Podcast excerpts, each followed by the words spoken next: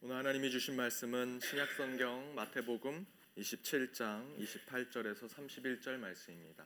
신약성경 마태복음 27장 28절에서 31절 말씀 하나님의 말씀을 한 목소리로 읽도록 하겠습니다.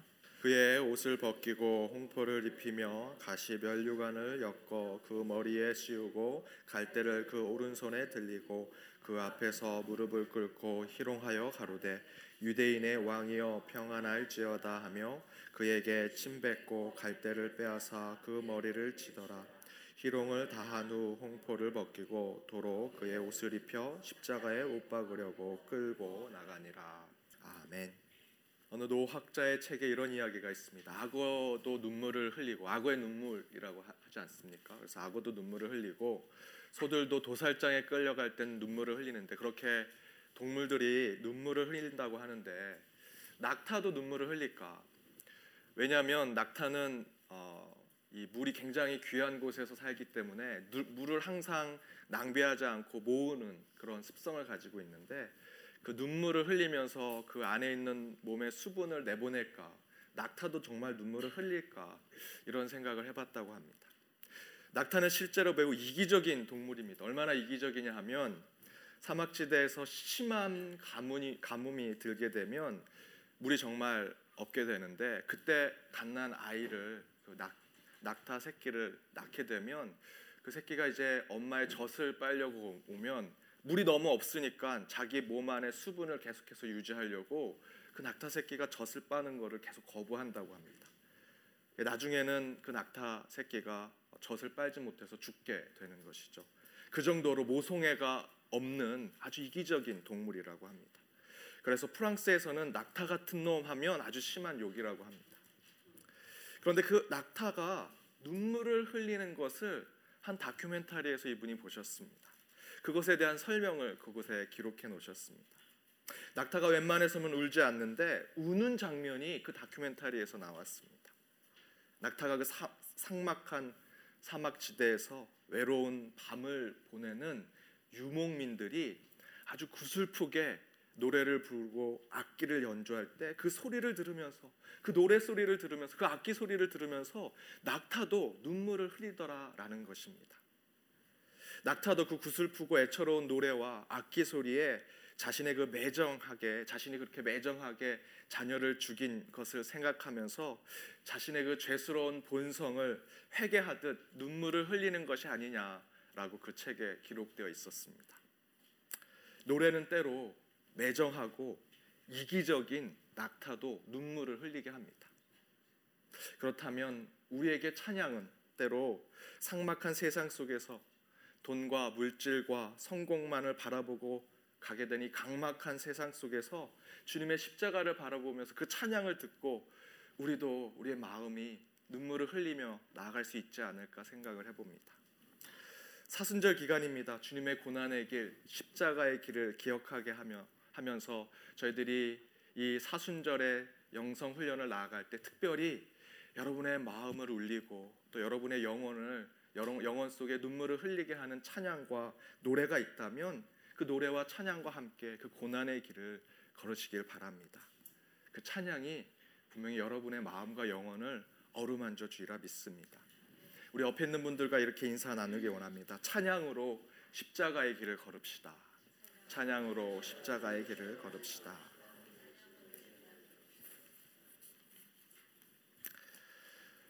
한 주 여러분 마음을 울리는 찬양과 노래가 있다면 그 찬양을 늘 귀에 어, 담아내시면서 한 주 우리 사순절 영성 훈련을 해 나가시기 바랍니다.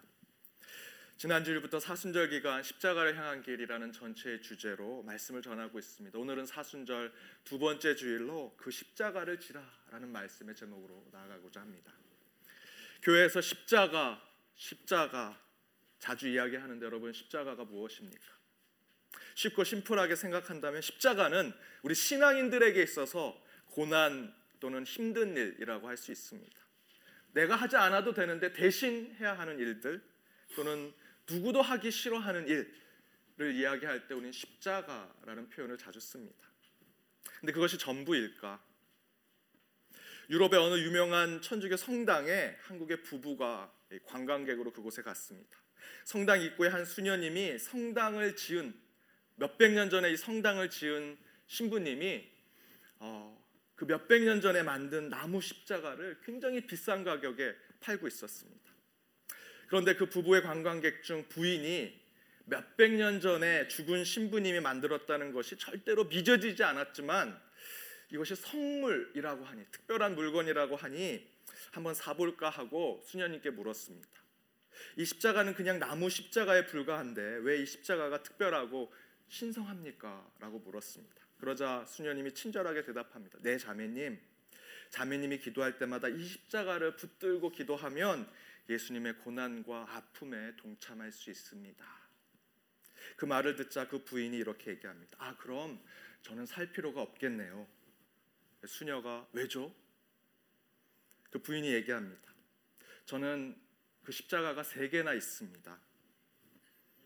이 나무 십자가는 기도할 때만 예수님의 고난을 경험하게 하지만 저는 그 세 개의 십자가가 매일같이 고난을 생각하게 합니다.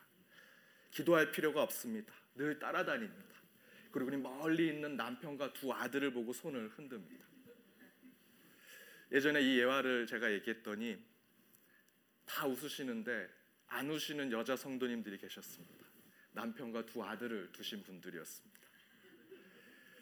학창 시절에 저가 제 교회 친구들과 십자가에 대한 이해를 잘못 생각하고 있었을 때가 있었습니다.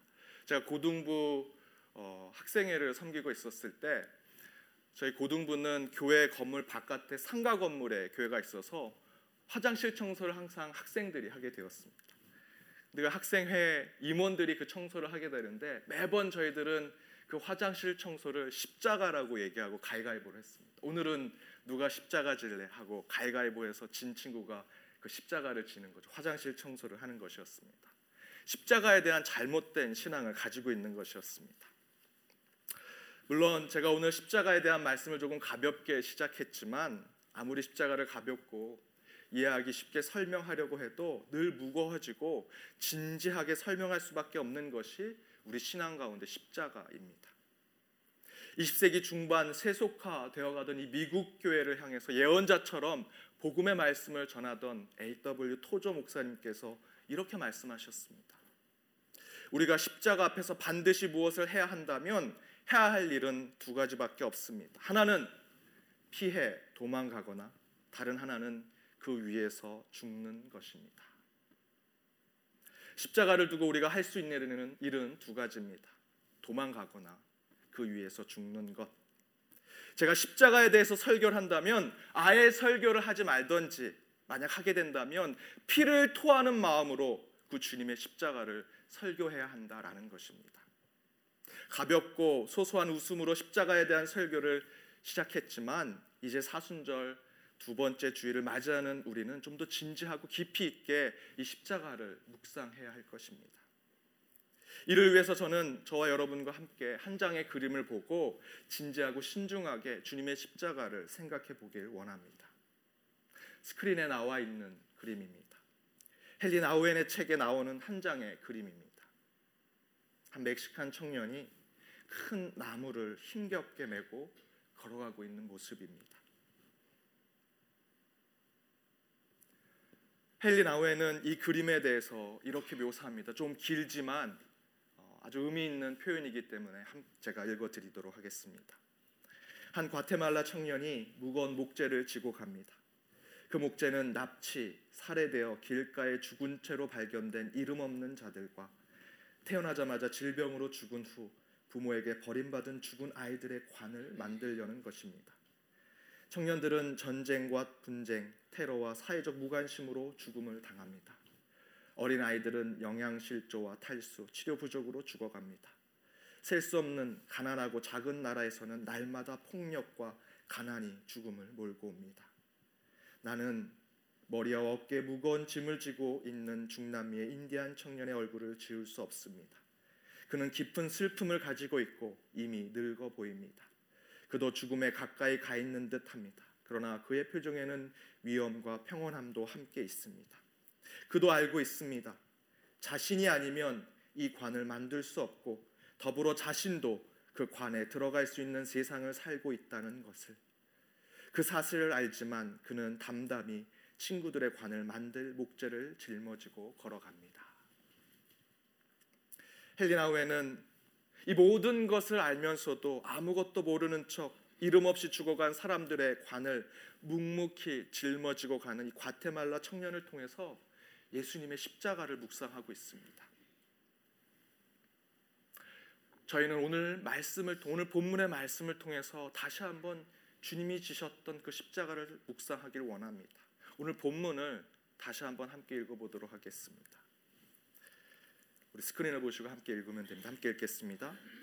그의 옷을 벗기고 홍포를 입히며 가시 면류관을 엮어 그 머리에 씌우고 갈대를 그 오른손에 들리고 그 앞에서 무릎을 꿇고 희롱하여 가로되 유대인의 왕이여 평안할지어다 하며 그에게 침 뱉고 갈대를 빼앗아 그의 머리를 치더라 희롱을 다한 후 홍포를 벗기고 도로 그 옷을 입혀 십자가에 못 박으려고 끌고 나가니라 아멘 오늘 본문은 물리적인 십자가가 아니라 우리 주님이 마음으로 경험하신 정신적이고 심리적이고 정서적인 십자가를 설명하고 있는 것입니다. 수많은 사람들 앞에 옷이 벗겨지는 수치심을 예수님은 느끼십니다. 언어의 폭력, 인격을 죽이는 고문적인 행위, 무릎을 꿇히고 침을 뱉기는 행위, 옷을 벗기는 행위. 그 가운데 예수님의 마음은 한없이 낮아지는 자존감을 갖게 되셨을 것입니다.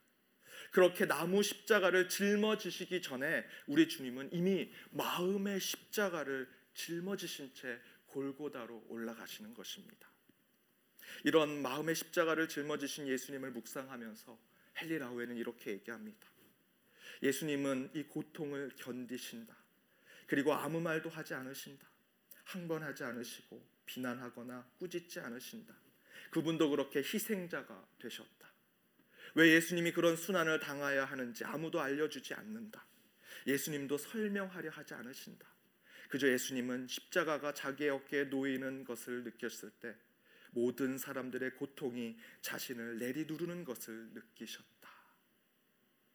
십자가가 예수님의 어깨에 놓였을 때 예수님께서 느끼신 것은 모든 사람의 고통이 내 어깨를 짓누르는구나라는 것을 느끼셨다라는 것입니다. 곧 예수님이 짊어지신 십자가는 저 여러분의 고통이요 우리의 아픔이고 이 세상 모든 사람들의 가난이 그 십자가를 예수님을 짓누르고 있는 것입니다. 이사야 53장 4절에서 5절에 이렇게 이야기합니다. 표준 세 번역으로 준비했습니다. 우리 함께 읽어보도록 하겠습니다. 그는 실로 우리가 받아야 할 고통을 대신 받고 우리가 겪어야 할 슬픔을 대신 겪었다. 그러나 우리는 그가 징벌을 받아서 하나님에게 맞으며 고난을 받는다고 생각하였다. 그러나 그가 찔린 것은 우리의 허물 때문이고 그가 상처를 받은 것은 우리의 약함 때문이다. 그가 징계를 받음으로써 우리가 평화를 누리고 그가 매를 맞음으로써 우리의 병이 나았다. 아멘. 이런 예수님의 십자가에 대한 묵상 속에서 너무도 당연한 이야기지만 반복해도 지나치지 않는 중요한 메시지는 십자가는 내가 아닌 타인과 세상의 무거움, 세상의 아픔, 세상의 눈물, 세상의 가난을 짊어지는 것이다라는 사실을 우리는 깨달아야 합니다. 십자가는 타인을 위한 것에서 출발해야 합니다. 바로 예수님이 보여주신 대로 예수님의 것이 아니라 저와 여러분 이 세상의 것을 그 어깨에 무겁게 짊어지시는 것 그것이 바로 십자가라는 것입니다. 이 절대적인 지혜를 가장 드라마틱하게 보여준 사람이 바울입니다. 담에색 도상에서 바울은 예수님을 만납니다. 환상 가운데 예수님을 만납니다. 예수님이 말씀하십니다. 나는 바울 내가 핍박하는 예수다. 그 음성을 듣고 바울은 회심을 했습니다. 그 전까지 바울은 어떤 삶을 살았습니까? 자기를 위해서 산 사람입니다. 자기를 위해 율법을 지켰고, 자기를 위해 자기의 배경을 자랑했고, 자기를 위해 일하고, 자기를 위해서 밥 먹고, 자기를 위해서 예수 믿는 자들을 핍박한 사람이었습니다. 그런데 그런 바울의 예수님이 나타나십니다. 나는 내가 핍박하는 예수다. 바울 입장에서 나는 예수를 믿는 자들을 핍박했는데 예수님께서 말씀하시는 것. 왜? 예수는 자신이 핍박을 받고 있다고 얘기할까? 나는 예수 믿는 자들을 핍박했는데 왜 예수님은 바울 내가 나를 핍박하고 있다라고 얘기하고 계실까? 바로 그 예수님의 음성에 바울은 결정적인 회심의 계기를 겪는 것입니다. 십자가를 이해하는데 가장 중요한 계기가 되었습니다.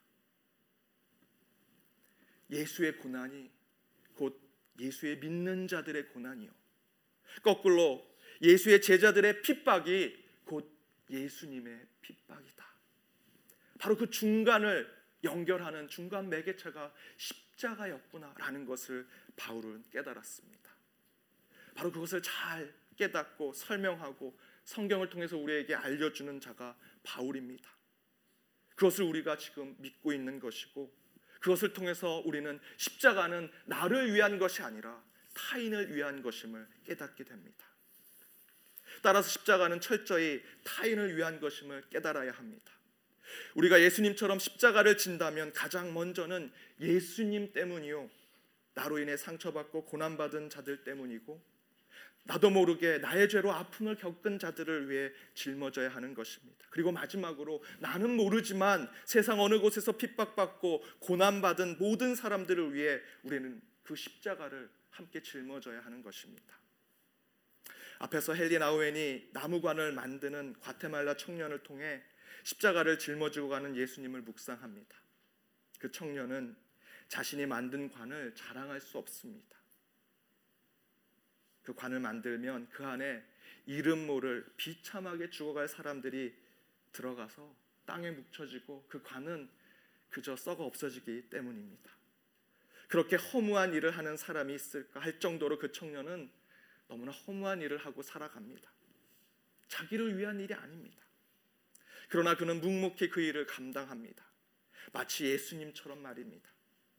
혹 자신도 그 관에 들어가게 될지 모르는 그 관을 위해서 그 청년은 마치 예수님처럼 그 십자가를 그 관을 짊어지고 최선을 다해서 만들어 갑니다. 과테말라의 그 청년의 삶이 지금 이제 우리의 신앙의 삶과 연결되어야 할 것입니다.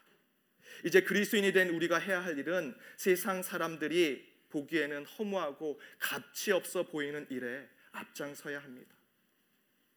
세상과 타인을 위해서 십자가를 짊어지는 삶. 병자를 돌봐야 하고요. 어린 아이를 진심으로 사랑하고 품어 안아야 합니다. 장애우와 마음이 아픈 사람들을 케어해야 합니다. 세상에 버림받은 사람들에게 하나님의 형상을 회복시켜야 합니다.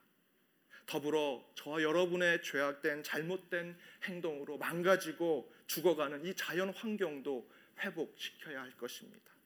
바로 그것이 예수님께서 타인을 위해 세상을 위해 짊어지고자 하셨던 십자가의 길입니다. 여러분 우리가 그 길을 가기 위해 이곳에 있는 것 아니겠습니까? 여러분을 위한 십자가를 기대하고 바라고 있었다면 그 십자가는 우상이요 부적일 것입니다. 십자가를 붙잡고 돈과 물질과 성공이 나오기를 기도했다면 그 십자가는 모든 것을 들어주는 요술 항아리, 요술 램프에 불과합니다. 그렇게 십자가를 전락시켜야 할 것입니까? 아닙니다. 십자가는 사실 욕망과 욕심, 살인과 저주, 죄악과 잘못으로 가득한 그 죄악의 죄인된 우리의 모습이 그 심판대인 십자가 위에 놓여져야 하는 것입니다. 아니면 우리가 그 위에 죽어야 하는 것입니다. 그러나 우리 주님이 그 십자가에서 저와 여러분 그리고 고통받는 이 세상을 대신해서 피 흘려 죽으셨습니다. 이제 십자가는 저와 여러분의 결단의 자리입니다. 앞에서 토저 목사님의 말씀 가운데 여러분 그 십자가 앞에서 결단하십시오. 십자가 앞에서 도망칠 것인지 그 위에 타인과 세상을 위해 죽을 것인지 이번 사순절 기간 동안에 그 결단이 이루어지길 바랍니다. 두 번째 예수님처럼 타인을 위해 이웃을 위해 남을 위해 십자가를 진 후에 성경은 또 다른 하나의 십자가를 우리에게 짊어지라고 이야기합니다. 마태복음 16장 24절 말씀입니다. 우리 함께 읽어보도록 하겠습니다. 함께 읽겠습니다. 아무든지 나를 따라오려거든 자기를 부인하고 자기 십자가를 지고 나를 쫓을 것이니라. 아멘. 자기를 부인하고 자기의 십자가를 지고 예수님을 쫓으라. 그리스도인이 되어서 십자가를 지고 가야 한다면 먼저는 여러분 옆에 있는 사람, 나의 가족, 나의 이웃, 때로는 내가 전혀 알지 못하는 사람들을 위해서 하나님이 내게 주신 그 십자가를 짊어지고 가야 한다라고 생각해야 할 것입니다. 그런데 그 다음에 주님께서 우리에게 한 가지 더 십자가를 짊어지고 가야 한다라고 말씀하시는데 그것이 바로 자기의 십자가, 나의 십자가입니다. 이에 헨리 나우엔이 이렇게 얘기합니다. 나는 무슨 일이든 하고 싶습니다. 아니 무슨 일이든 해야 합니다. 폭력과 영양실조, 억압과 착취에 대해 무슨 말이든 해야 합니다. 그러나 더 힘든 과제가 있습니다. 그것은 나 자신의 십자가를 지는 것입니다. 세상에 많은 일들이 있죠. 신앙의 눈으로 보면 이 모든 것 말씀과 복음으로 할, 어, 해결해야 할 것 같습니다. 교회가, 교회가 나서야 할 것 같고 저와 여러분과 같은 그리스도인이 뭔가 힘을 발휘해서 함께 모여서 이 문제를 해결해야 할 것 같습니다. 그런데 우리 주님이 말씀하십니다. 세상을 위해 뭔가 할 수 있을 것 같은 그 자신감 넘치는 너의 그 모습을 부인하고 너는 너의 십자가를 지고 나를 따르라. 바로 그것이 저와 여러분이 짊어져야 하는 두 번째 십자가입니다. 나의 십자가, 우리의 십자가. 그렇다면 성경에서 말하는 자기의 십자가, 나의 십자가, 여러분 각자에게 주어진 그 십자가는 무엇일까? 제가 첫 번째 어, 사역지에 아동부에 처음 가서 그 첫 번째 사역을 하게 되는 것이 얼마나 열심히 했는지 모릅니다. 설교는 막 신학교에서 배운 것들, 막 신학자가 얘기하고 철학자가 얘기하는 걸 어, 초등학교 1학년부터 6학년 앉혀놓고 막 철학 얘기, 막 데카르트, 막 공자 맹자를 막 얘기했습니다. 아이들은 하나도 이해를 못하는데 교사 회의만 되면 전사님 오늘 은혜 받았습니다. 아이들이 다 은혜 받은 것 같습니다. 아이들은 하나도 은혜 못 받았는데 본인들이 은혜 받으니까 설교가 좋다고 얘기합니다. 그래도 아이들의 눈높이에 해볼게요. 아닙니다. 그대로 유지하십시오. 정말 매번 아동부 설교를 준비하는데 일주일 내내 고민하면서 설교를 준비했습니다. 그 교회는 단 한 번도 교회 바깥에서 여름 성경학교를 한 적이 없습니다. 제가 처음으로 선포했습니다. 밖에 나가서 여름 성경학교를 하겠다고. 연희동에 있었던 교회였는데 강화도에 아무도 그런 일을 한 적이 없어서 경험이 없어서 제가 그 수련회 부지도 가서 보고 가서 신청하고 배너도 제가 만들고 여러 가지 자동차 그 버스 전세 버스를 어, 얻는 것도 제가 다 하고 제가 처음부터 끝까지 다 해서 밖에 나가서 수련을 했는데 너무나 행복해 하셨습니다. 전도를 위해서 토요일마다 학교 앞에서 전도를 했습니다. 그냥 사탕을 나눠주니까 별로 효과가 없어서 제가 동대문에 가가지고 50만 원 주고 솜사탕 기계를 사, 샀습니다. 그걸 가지고 매번 홍제 초등학교 혹시 아시는 분 있을지 모르겠는데 그것이 높은 언덕 위에 있습니다. 거기에 그 무거운 솜사탕 기계를 질질질 끄고 가서 그 문 앞에서 솜사탕을 만들어서 애들한테 다 나눠줍니다. 아이들은 다 저를 공짜로 솜사탕 주는 아저씨로 알았습니다. 그렇게 솜사탕을 나눠주면서 10명에서 20명 아이들의 전화번호를 적어옵니다. 그리고 제가 교회 와서 전화하면 10명 중에 9명은 가짜 전화번호입니다. 그리고 1명, 2명. 그래도 그 친구들을 얻는 것이 너무 소중해서 매주 비만 오지 않으면 그곳에서 토요일 학교 앞 전도를 했습니다. 그렇게 3년 정말 열심히 사역하고 이제 다른 곳에 사역지를 가게 되었습니다. 근데 너무나 인간적인 마음으로 아까웠습니다. 아쉬웠습니다. 내가 다 해놨는데 나 없으면 수련회 못할 텐데 나 없으면 학교 앞 전도 못할 텐데 이거 키는 것도 모르실 텐데 설탕을 어떻게 넣으실지도 모를 텐데 아 어떡하지? 다음 사역지의 계획을 하나도 세워놓지 않고 그 떠나오게 된 아동부만 걱정하고 있었습니다. 그때 한 전도사님이 제게 이렇게 얘기하셨습니다. 걱정하지 마. 그건 내 사역이 아니라 하나님 사역이야. 하나님이 다른 사람을 보내서 너보다 더 잘하게 하실 거야. 걱정하지 마. 너는 너 십자가나 잘 짊어지고 가. 저는 이 마지막 말에 충격을 받았습니다. 아, 내 십자가는 내 안에 있구나. 하나님이 내게 주시는 그것을 짊어지고 가는 것이구나.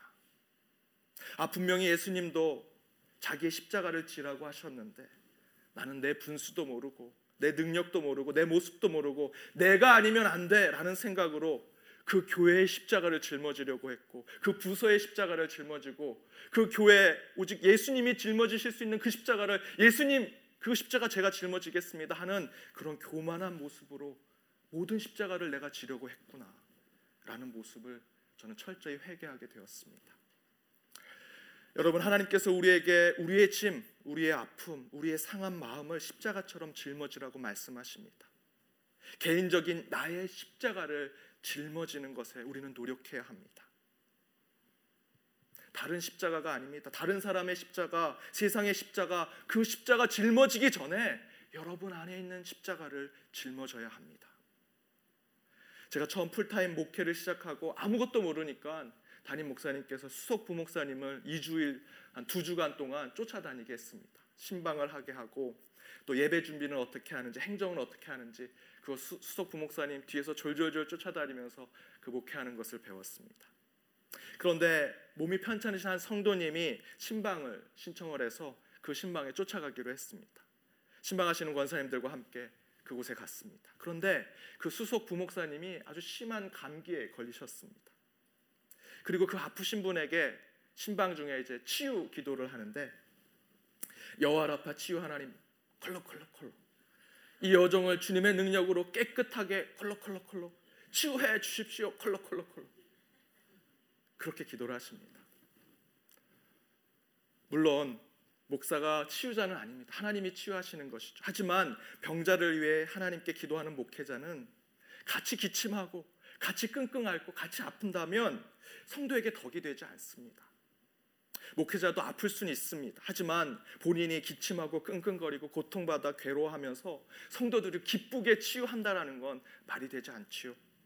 먼저 자기의 십자가를 짊어지고 해결해야 할 것입니다. 이 목사님이 먼저 짊어져야 할 것은 자신의 병을 먼저 치유하는 것입니다. 그 다음에 다른 사람의 아픔과 고통을 함께 기도하고 치유해야 할 것입니다. 이것은 절대로 목회자만 그런 것이 아닙니다. 여러분도 마찬가지입니다. 여러분 너무 다른 곳에 기웃거리지 마십시오. 다른 사람 참견하지 마시고 오직 교회에 혹시 문제가 없나? 다른 사람 기도할 거 없나? 생각하기 전에 물론 우리가 그런 세상의 것, 타인의 것, 남의 것을 기도하면서 그런 십자가를 짊어져야 하지만 먼저 우리가 짊어져야 하는 것은 내 안에 있는 문제들, 내 안에 있는 십자가를 짊어져야 할 것입니다. 주님이 말씀하십니다. 너는 내 자신을 알고 그 모습 부인하고 내 십자가를 지고 나를 따르라.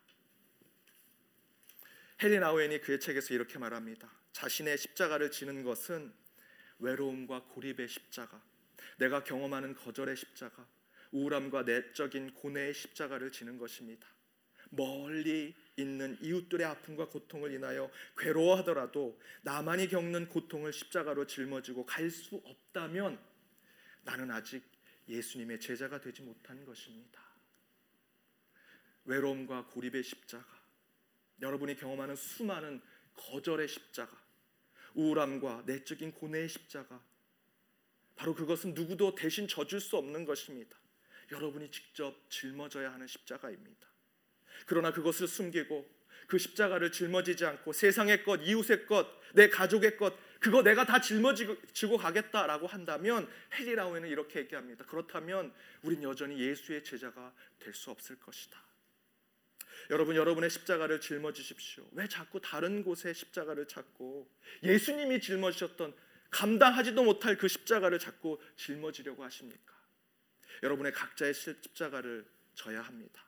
누구도 알지 못하는 그러나 주님과 여러분만이 알고 있는 내면 깊은 곳에 있는 거절과 상처, 외로움, 고립된 우리의 모습 그 가운데 나타나는 나만의 십자가.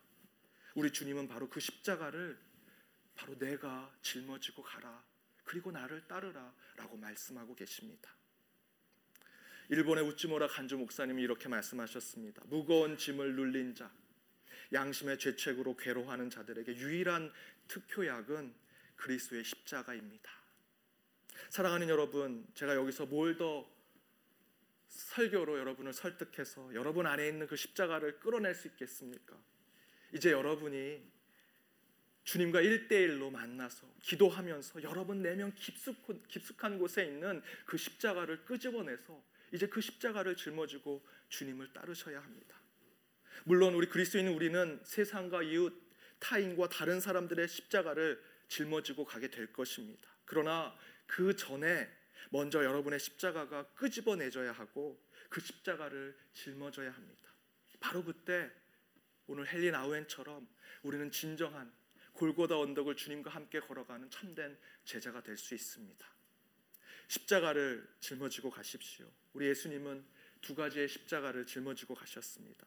세상 저 끝에서 버림받은 자로부터 시작된 십자가에서 우리 인간 내면 깊숙한 곳에서 올라오는 외로움과 고뇌와 양심의 죄책과 내면의 짐으로부터 나타나는 이 양쪽의 십자가를 다 짊어지고 가셨습니다. 우리도 예수님처럼 이 두 십자가를 짊어지며 이 사순절의 영성을 바로 찾아가길 원합니다. 그렇게 한 주 살아가는 저와 여러분이 되기를 주님의 이름으로 축원드립니다. 함께 기도하겠습니다. 십자가를 짊어지신 주님, 그 십자가를 쫓아 우리도 그 고난의 길을 걸어가길 원합니다. 우리에게 맡겨진 그 십자가의 길을 가길 바랍니다. 우리도 주님처럼 세상을 위해 타인을 위해 남을 위해 이웃과 우리 가족을 위해 그들의 고난과 아픔, 상처의 그 십자가를 짊어지게 하여 주옵소서. 그러나 예수님이 짊어지신 타인과 인류를 위한 십자가를 짊어지는 사명의 삶을 이루기 전 먼저 나의 십자가를 짊어지게 하여 주옵소서. 우리 내면 속의 죄악과 고통과 상처와 아픔, 외로움과 말 못할 거절, 고립과 우울함에 대한 나의 십자가를 먼저 짊어지는 용기를 그 담대함을 허락하여 주옵소서. 나의 모습을 부인하고 그 십자가를 짊어지고 갈 때 주님이 주시는 세상의 십자가도 이웃의 십자가도 타인의 십자가도 온전히 짊어질 수 있음을 깨달을, 깨달습니다. 주님 함께하여 주옵시고 그 가운데 주님과 동행케 하여 주옵소서. 이 모든 말씀 예수님의 이름으로 기도드립니다. 아멘.